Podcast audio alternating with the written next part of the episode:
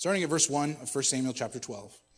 Samuel said to all Israel, Behold, I have obeyed your voice in all that you have said to me, and have made a king over you. And now, behold, the king walks before you, and I am old and gray. And behold, my sons are with you. I have walked before you from my youth until this day. Here I am. Testify against me before the Lord and before his anointed. Whose ox have I stolen, taken?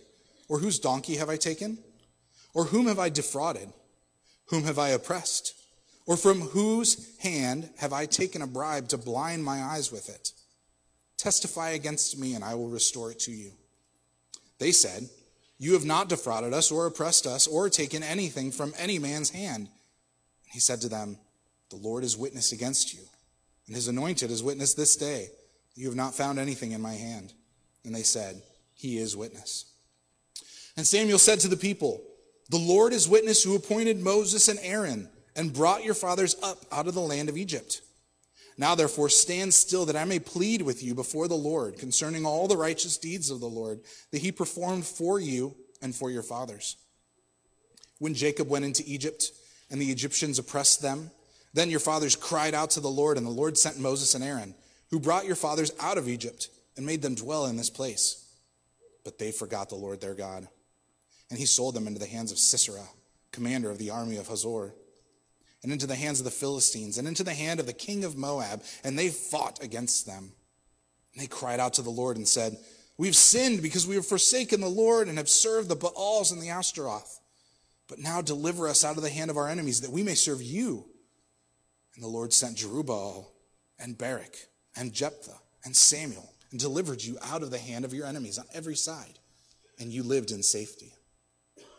And when you saw that Nahash, the king of the Ammonites, came against you, you said to me, No, but a king shall reign over us. When the Lord your God was your king. And now behold, the king whom you have chosen, for whom you have asked, behold, the Lord has set a king over you. If you will fear the Lord and serve him and obey his voice and not rebel against the commandment of the Lord. And if both you and the king who reigns over you will follow the Lord your God, it will be well. But if you will not obey the voice of the Lord, but rebel against the commandment of the Lord, then the hand of the Lord will be against you and your king. Now, therefore, stand still and see this great thing that the Lord will do before your eyes. Is it not wheat harvest today? I will call upon the Lord that he may send thunder and rain, and you shall know and see your wickedness is great, which you have done in the sight of the Lord in asking for yourselves a king. So Samuel called upon the Lord, and the Lord sent thunder and rain that day, and all the people greatly feared the Lord and Samuel. And all the people said to Samuel, Pray for your servants to the Lord your God that we may not die. For we have added to all our sins this evil to ask for ourselves a king. Samuel said to the people, Do not be afraid. You have done all this evil, yet do not turn aside from following the Lord, but serve the Lord with all your heart. And do not turn aside after empty things that cannot profit or deliver, for they are empty. For the Lord will not forsake his people, for his great name's sake, because it has pleased the Lord to make you a people for himself. Moreover, as for me, far be it from me that I should sin against the Lord by ceasing to pray for you. I will instruct you in the good and the right way. Only fear the Lord and serve him faithfully with all your heart. For consider what great things he has done for you. But if you still do wickedly, you shall be swept away, both you and your king. This is the word of the Lord. Thanks be to God. Our title this morning is up on the PowerPoint Kept by Grace and Kept for God. Seems that one of the overarching themes in Samuel, and certainly in the Old Testament and in this passage as well, is the keeping power and the keeping intention of our Lord. Now, Samuel sets up this passage, or this message rather, to the people of Israel immediately after chapter 11. There's no time lapse between the end of 11 and the beginning of 12, as far as we can see at least. Chapter 11 ended having Saul finally risen up to his position as king and leading his people in victory against the Ammonites. Samuel then in the end of chapter 11 has said, Hey, let's go to the hill of the Lord and renew the kingdom. And there, they say in the end of verse 15 of chapter 11, there they made Saul king before the Lord in Gilgal. There they sacrificed peace offerings before the Lord. And there Saul and all the men of Israel rejoiced greatly. So they go from a moment of rejoicing over God's salvation, rejoicing over their newly anointed and appointed now king over Israel, to a very sobering message from God's prophet Samuel. Now, I, I, return us to the end of chapter 11 in order to sort of set up the beginning of our message this morning. There's an outline in the bulletin if you've grabbed one, it may be of help to you. But Samuel has called Israel to draw near to God.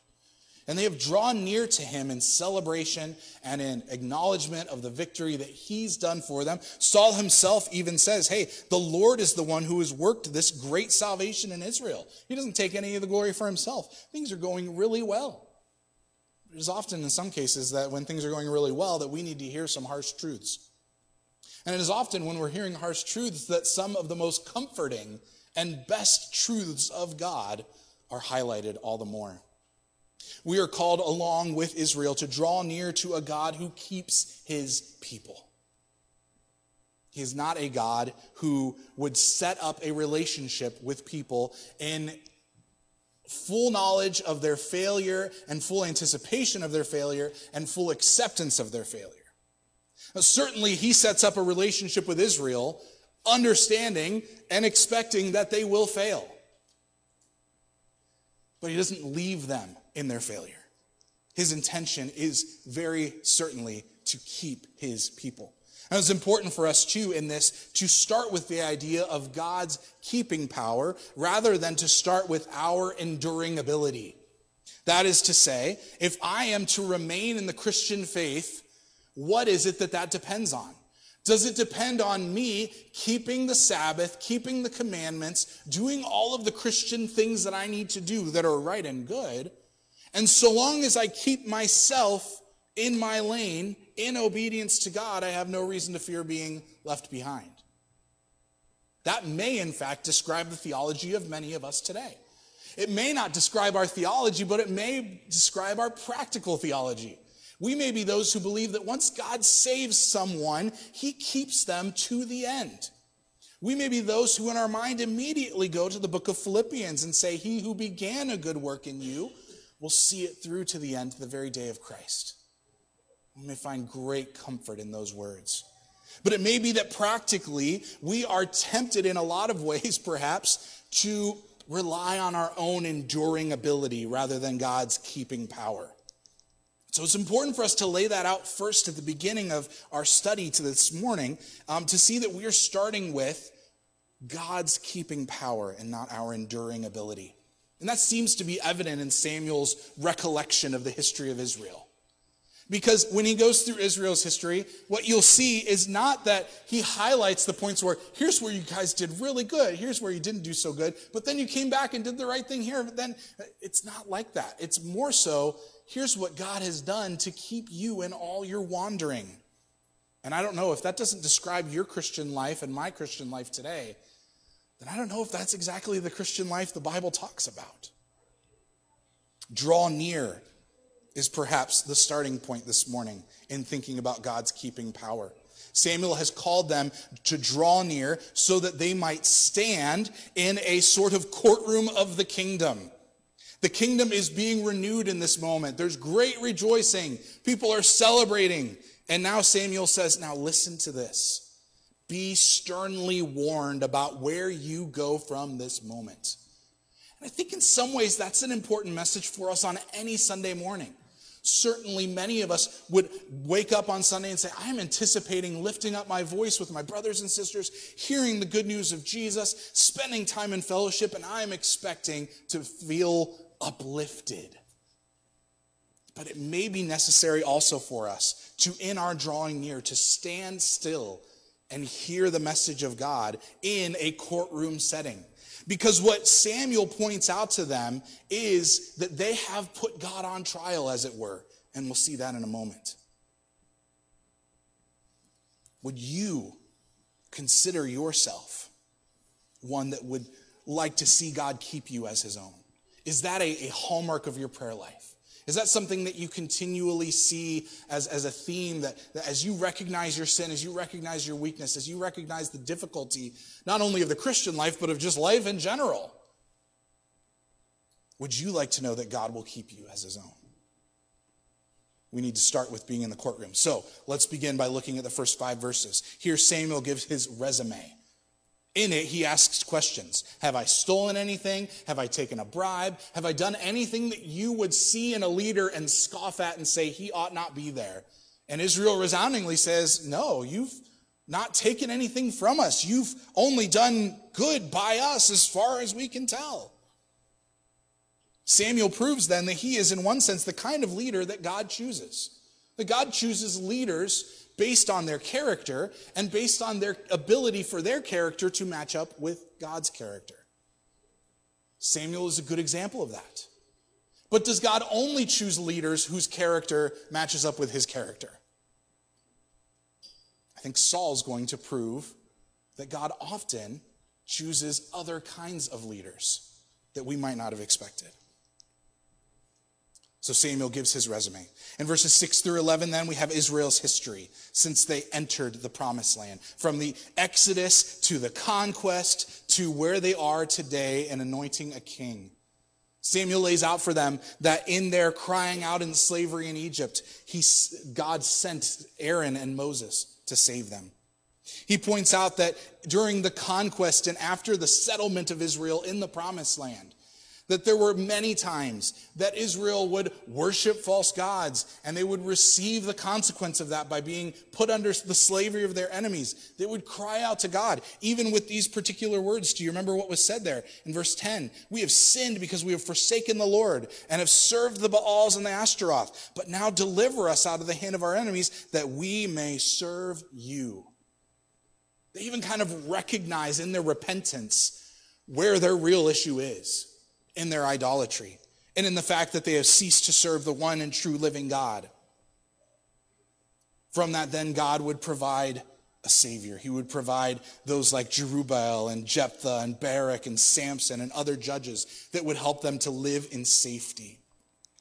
Israel's history as a whole, though, proves that God has always proven to be a keeping God by grace alone Though that cycle of judges, as you remember, continue to spin over and over again. Not one of those cycles included Israel saying, Hold on a second, God.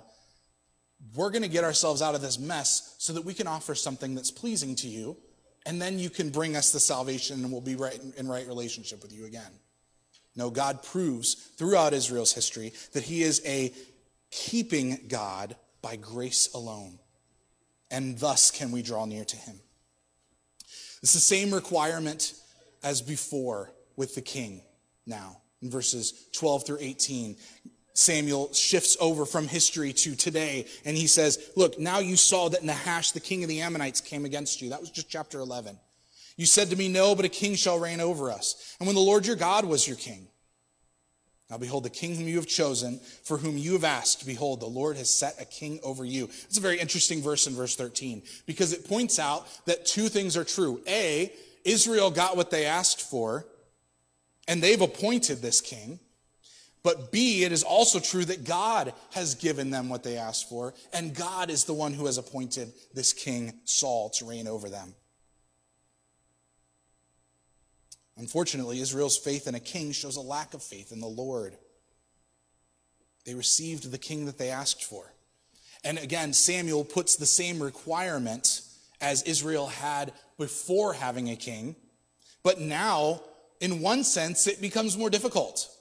They thought that having a king would make things easier, that they would be able to endure on their own better if there was a king in place over them. But now their relationship with God will depend not only on their covenant faithfulness, but on the covenant faithfulness of their king as well.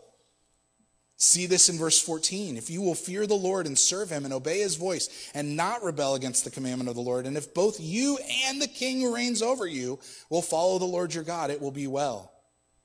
Again, the addition of the king who reigns over you. Now you've actually made things harder for yourself.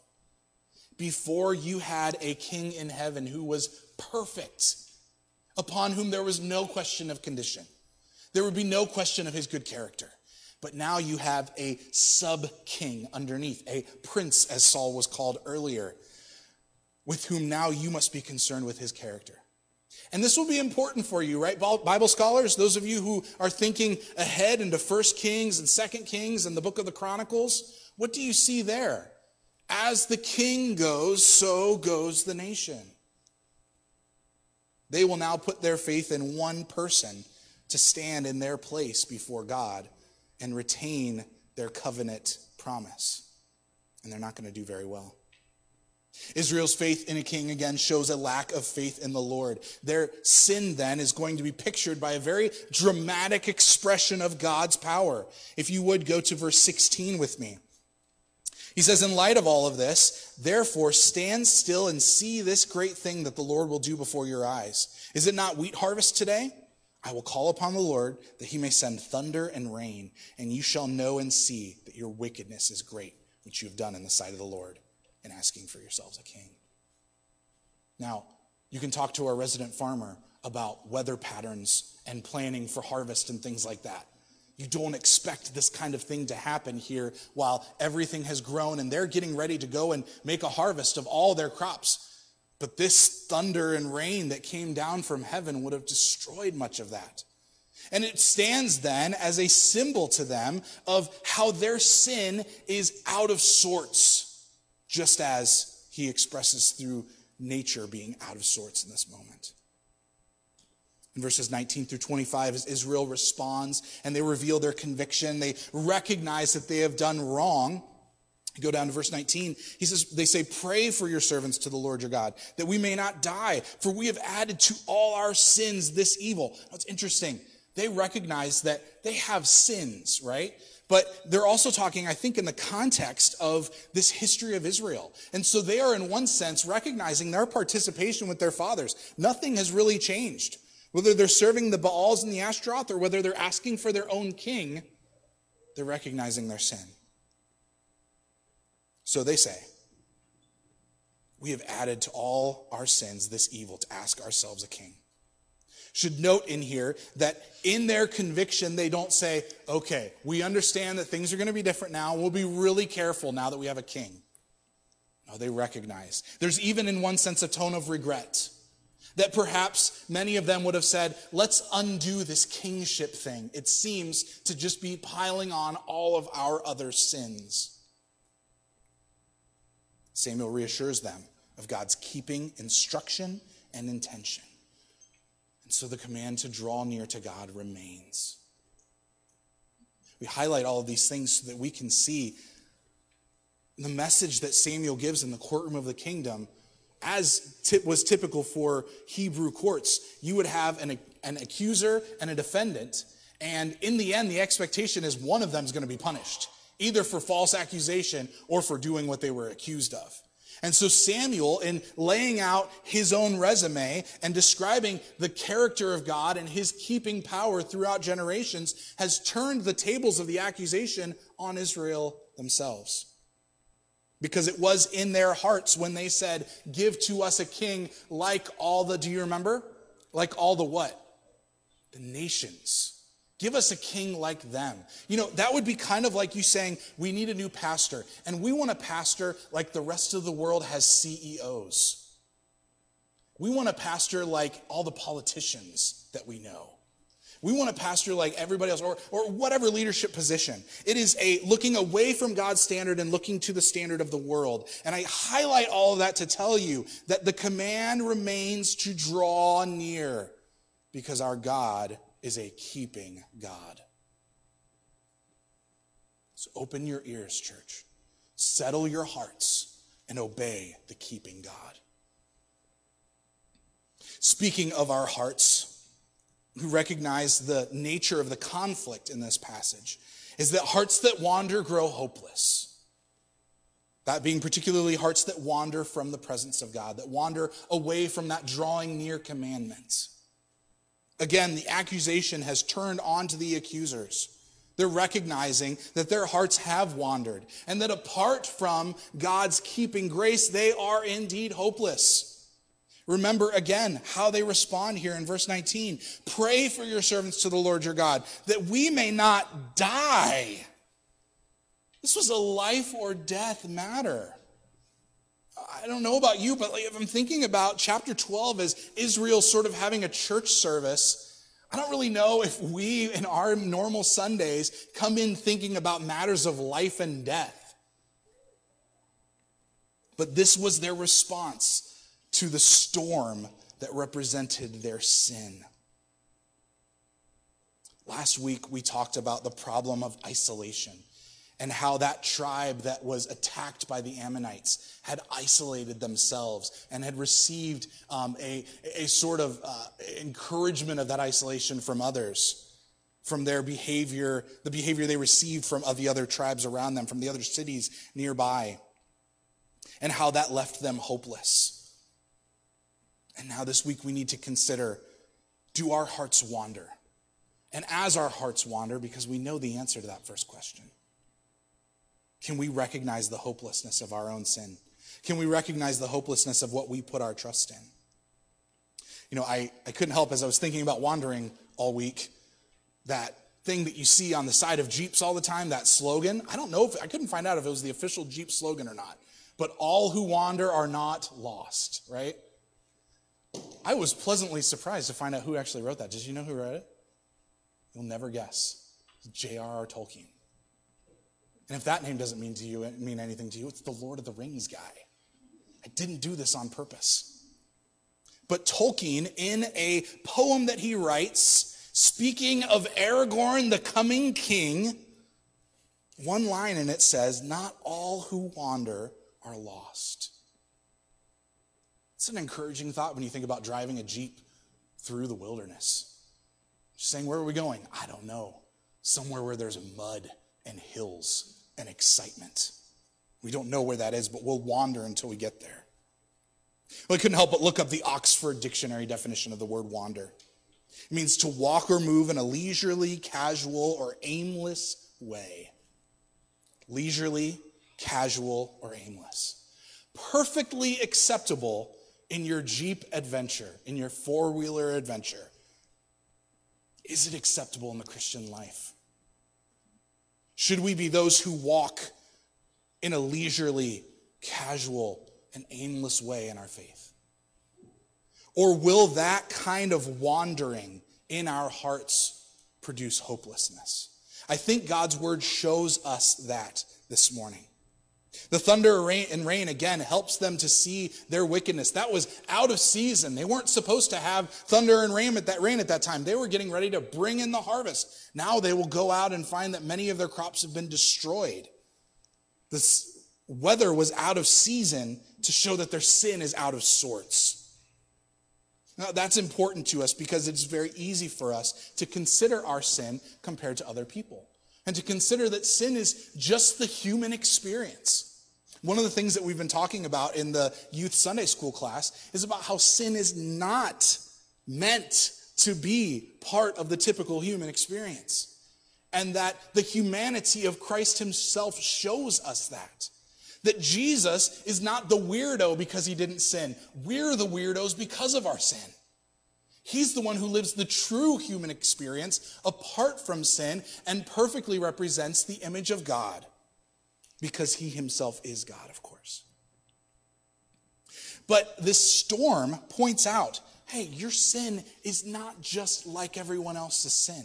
And it's not like everyone else's sin because it's not part of the created intention. But perhaps even more pertinently to us today, our sin is out of sorts because we are people who have been redeemed by it from it, rather. We are those who have been bought back away from the slavery to sin. And when we engage in sin, we act contrary to our new nature. We act out of sorts when we sin.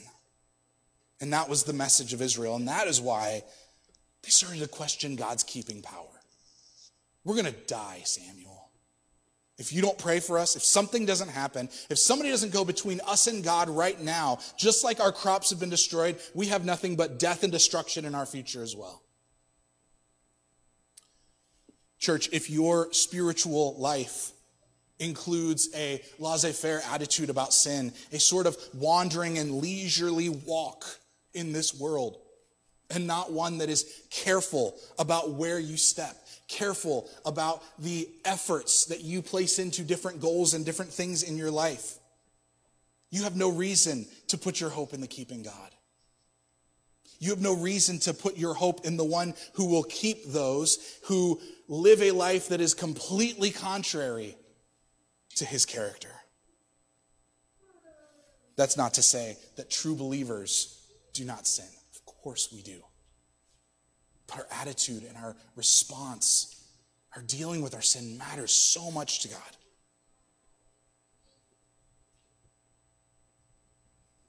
The storm reveals the distortion their wandering brings to their relationship with God.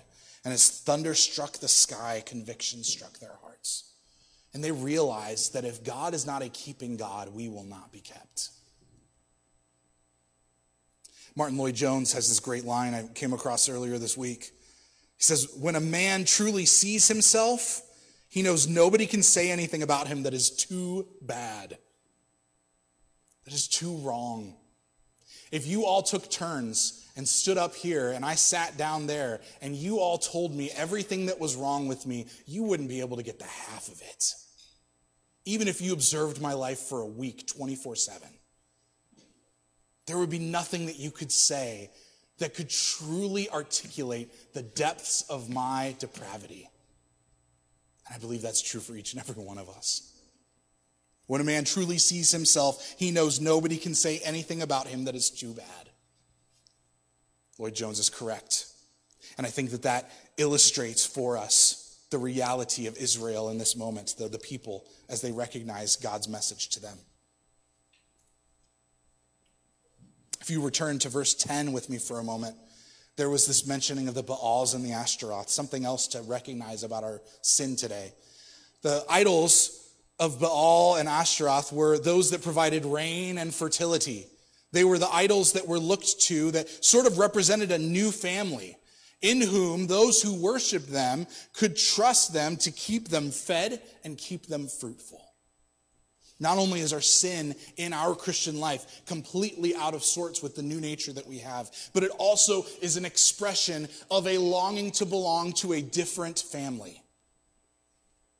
There's some sources that believe that the Baals and the Ashtaroth were often in sort of boyfriend girlfriend type relationships, and that the, the wedding of the two idols in the hearts and minds of those that worshiped them were, in a part, then, their participation of being adopted into that family, as it were. And it is true of us as well when we put our trust elsewhere, when we let our hearts wander away from drawing near to God, that we find nothing but hopelessness.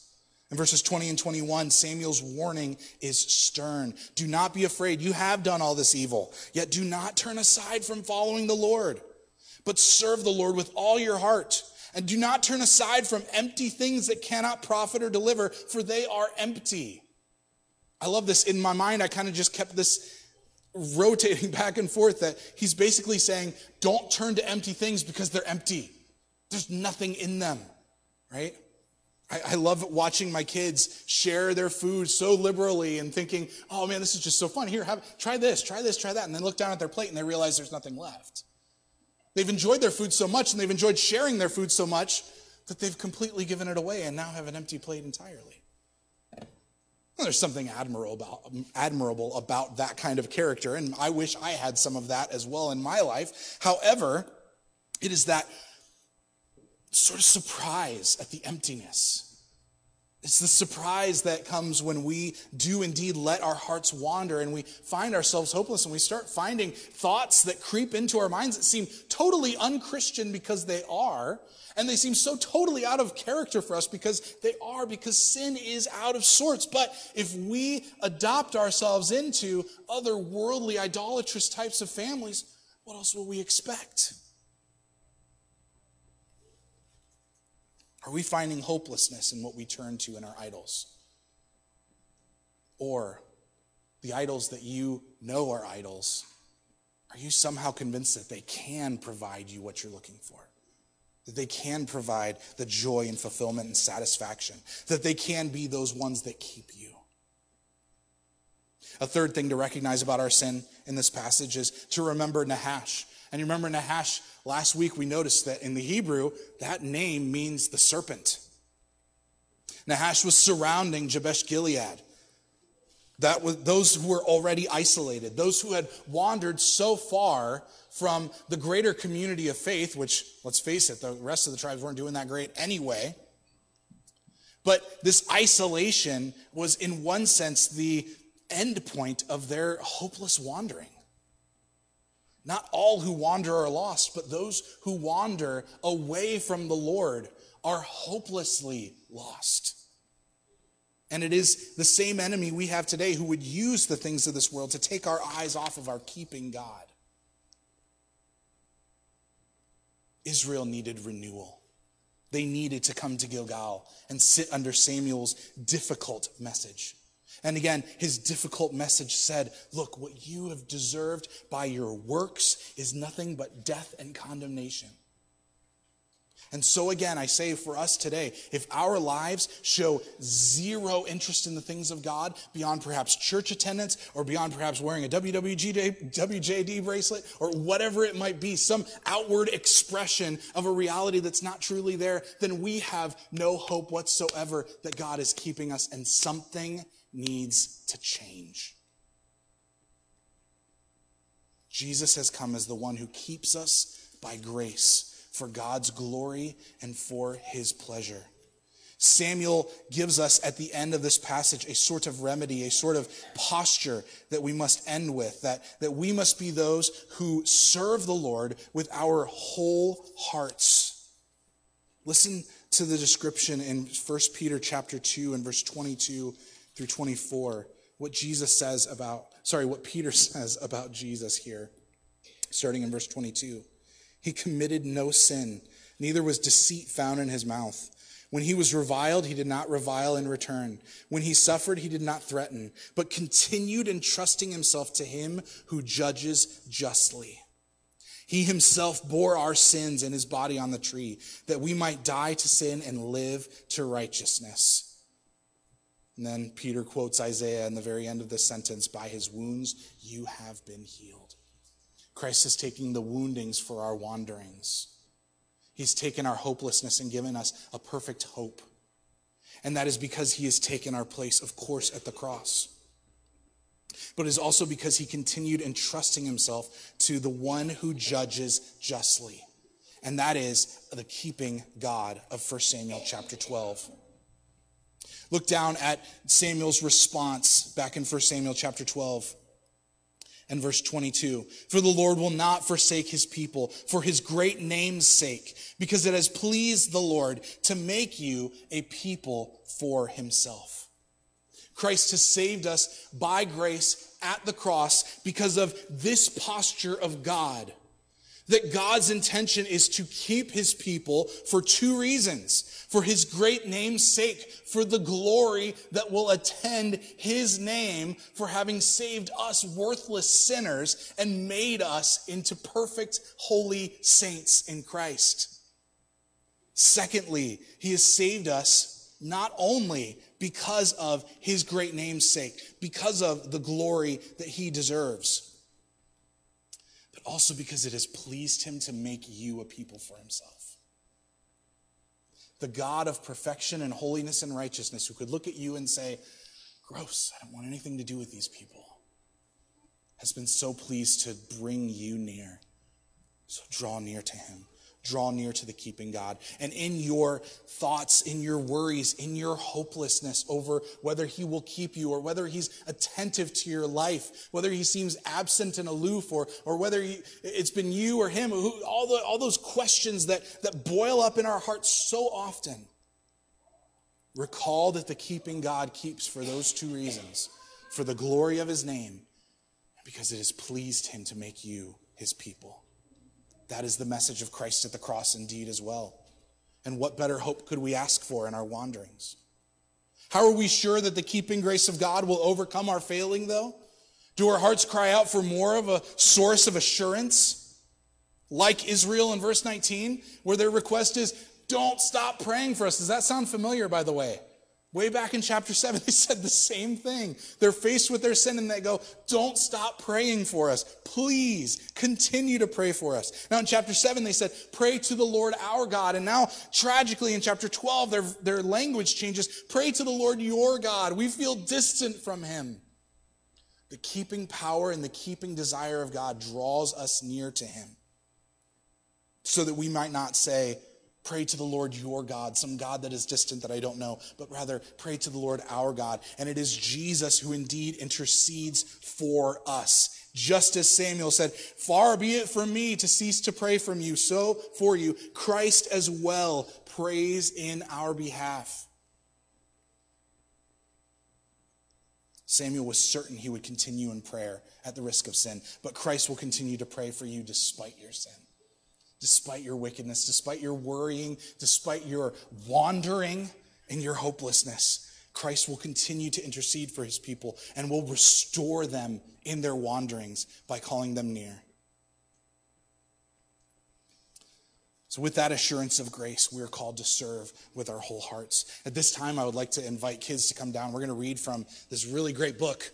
I know this is all mixed up, but um, so if you want to come down to the front row, uh, this is Little Pilgrim's Progress. It's like a kid's version of the Pilgrim's Progress, which is a classic, of course, as you might know. Well, Pilgrim is uh, Christian, that is, one who is going on this journey, and everything's all symbolic, right? It's all about pictures. No, why don't you scoot over a little bit? That way. Yeah, there you go. Thanks. It's all symbolic. He's, he's meeting people who have really funny names, but, but their names have a deep meaning about what they're like and what they're all about. And at one point, Pilgrim goes to this place um, called the House of Interpreter. Have you guys read this story? Yeah. Yeah? No? Do you remember Interpreter? Interpreter is kind of like the parable guy. Like he kind of shows up and he ends up showing all these excellent pictures to Pilgrim about his life in Christ. Um, hi, Lucy. Will you go sit with your sister, please, so I can show this to everyone? It'd be a lot easier. No. Okay. That's great. When he shows up at Interpreter's house, he opens the door. Interpreter says, Welcome, little pilgrim. The king placed me here to prepare you for the many challenges you will face on your journey. They entered a dirty room. Interpreter asked a man to sweep the room, which filled the room with dust. Christian began to cough. Interpreter asked another helper to sprinkle the room with water, and this made the dust settle to the floor so it could be easily cleaned. The dust is our sin, interpreter said. And the sweeping broom is like trying to fix our sin by following all sorts of rules. The sprinkled water is like the king's mercy and grace, which are the only way to remove dirt from our lives. It is not through our efforts that we become clean, but only by trusting the king to purify us. So we've been talking about God being a keeping God. And he's not a keeping God who says, hey, get a broom out and clean up all your mess. Rather, he's a keeping God who sprinkles purifying water on us to wash us clean of all of our sin so that we can walk in the life that Christ has for us. Skip this page and go to this one now. Then, then Christian saw a fire. A wicked man poured water on it. Do you see the wicked man pouring water on the fire? What's he trying to do by pouring water on the fire? He's trying to put it out, isn't he? Spoiler alert, we're not there yet. Yes, can I read that part? Yeah. So, Christian saw a fire, and a wicked man was pouring water on it, but the fire would not go out. Behind the wall was a kind and gracious man who kept the fire burning with oil. What does this mean? Christian asked. The fire, said interpreter, is like the love pilgrims have for the king. And he said, The man pouring water is like Lord Beelzebub, that's Satan, who always tries to hinder pilgrims. But the man pouring oil is like the king's son, who helps pilgrims on their journey. It's what Jesus is doing for us. The way that he keeps us is not by allowing us to figure out ways to keep the fire going, to keep rushing back and forth with more sticks and paper to keep the fire burning. But rather, it is Jesus who pours this oil over the fire to keep the fire hot so that he can keep us as his. Pretty cool picture, isn't it? Yeah. Thank you for coming and listening. Will you go back to your seats for the last part of our service today? Thank you very much.